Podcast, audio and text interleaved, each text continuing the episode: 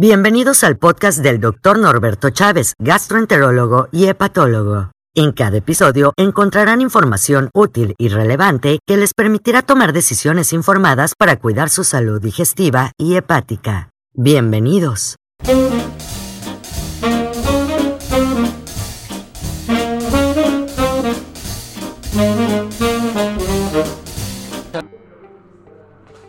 Hola, ¿qué tal? ¿Cómo están?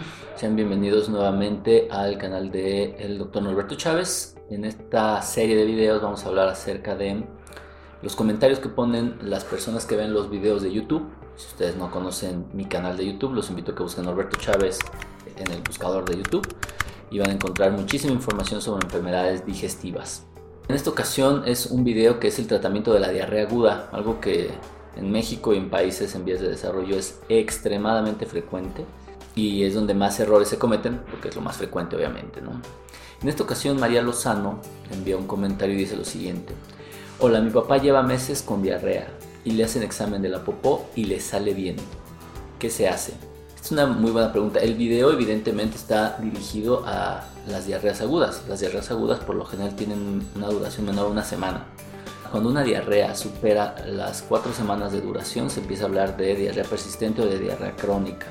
Y obviamente conforme más duración tiene la diarrea, menos parecida es una diarrea aguda, es decir, ya son enfermedades completamente distintas, no son la misma enfermedad, ya son cosas completamente diferentes, con abordajes diferentes, con sospechas de diagnóstico distintas. Entonces, en este escenario, cuando hablamos de, de la diarrea crónica, efectivamente, lo más frecuente es que el examen de las heces sea normal.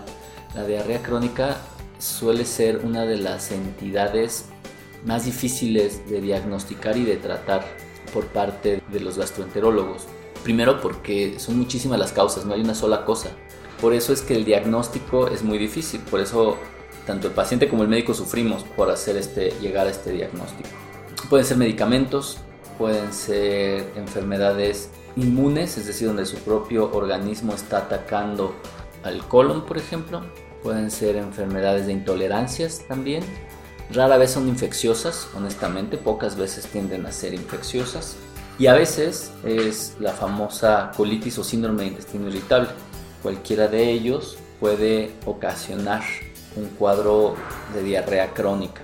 La evaluación de la diarrea crónica, como les digo, es súper complicada. No es nada fácil, requiere muchos estudios, muchos pasos para poder ir descartando una y otra cosa y otra cosa y es muy desesperante para los pacientes pues porque tienen diarrea todo el tiempo, ¿no? Y hay veces que estas diarreas pueden ser completamente incapacitantes. Es por eso que cuando un paciente tiene diarrea crónica, pues lo indicado es que lo vea un gastroenterólogo, no un cirujano, no un internista, no un infectólogo que no se puede confundir y pensar que son los especialistas ideales, ellos son muy buenos en otras áreas médicas o quirúrgicas, pero la diarrea crónica, créanme que es un problema difícil de diagnóstico y difícil de tratamiento. Se me olvidaba, el páncreas también puede ocasionar diarrea crónica, consumo de alcohol, etc. Hay infinidad, infinidad de cosas y hay veces que no podemos retirar todas las posibles etiologías o causas que estén dando la diarrea.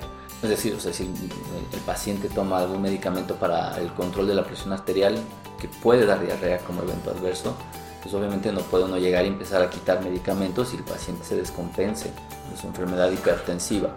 Por ende es, es muy importante que la evaluación sea lo más acertada posible desde un inicio. Cuando María, Mayra Lozano perdón, pregunta qué se hace, lo indicado es acudir con un gastroenterólogo porque no es nada fácil poder llegar a ese diagnóstico. Hay veces que sí, la verdad es que honestamente el paciente tiene muy muy fácil el cuadro, los potenciales factores que lo condicionan pero en otras ocasiones de verdad hay que tener un trabajo de, detective, ¿no? Para tratar de, saber qué es lo que está pasando y, como les digo, un montón de estudios. A veces obviamente hay que hacer estudios endoscópicos para tomar biopsias, muestras de materia fecal, pero no solo para buscar parásitos o bacterias, a veces para buscar los componentes de la, de la materia fecal, a veces pensar en otras áreas, ¿no? Como el intestino delgado, en la enfermedad celíaca, etcétera, etcétera, etcétera. Insisto, la verdad es que cada vez que tengo un paciente con diarrea crónica sé que va a ser un reto.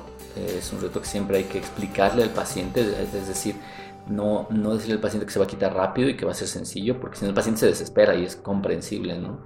Y tampoco se trata de pedirle una batería absurda de estudios, trata de ser estructurado y organizado para pedir lo que se va necesitando conforme vamos avanzando en el diagnóstico. No se trata de pedir todo lo que tenemos en el hospital, porque obviamente le podemos hacer todo lo que se nos ocurra y a veces incluso también las pruebas diagnósticas pueden tener errores, tienen eventos adversos o complicaciones, así que no es recomendable tampoco hacer un abordaje tan extensivo, se trata de hacer un abordaje orientado a cada paciente.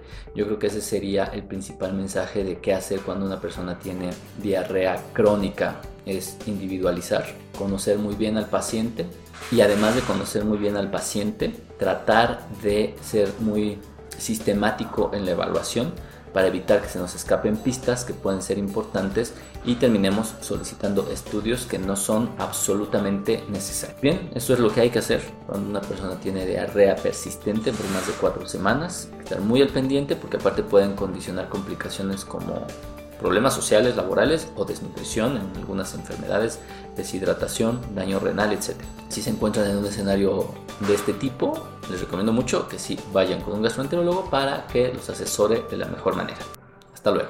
Gracias por acompañarnos. Te invitamos a compartir este contenido. Visita el sitio web esmigastro.com. Salud en un clic. Y descubre todos los contenidos que hemos preparado para ti. Nos escuchamos en la próxima edición.